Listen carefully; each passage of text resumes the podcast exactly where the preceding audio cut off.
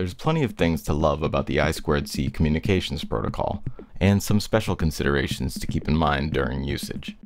The I2C bus output is open drain, which means it can drive a signal low, but it can't drive that signal high. For that, I2C relies on pull-up resistors. These tie I2C's clock and data lines to positive voltage and ensure a default positive high voltage level for both signals.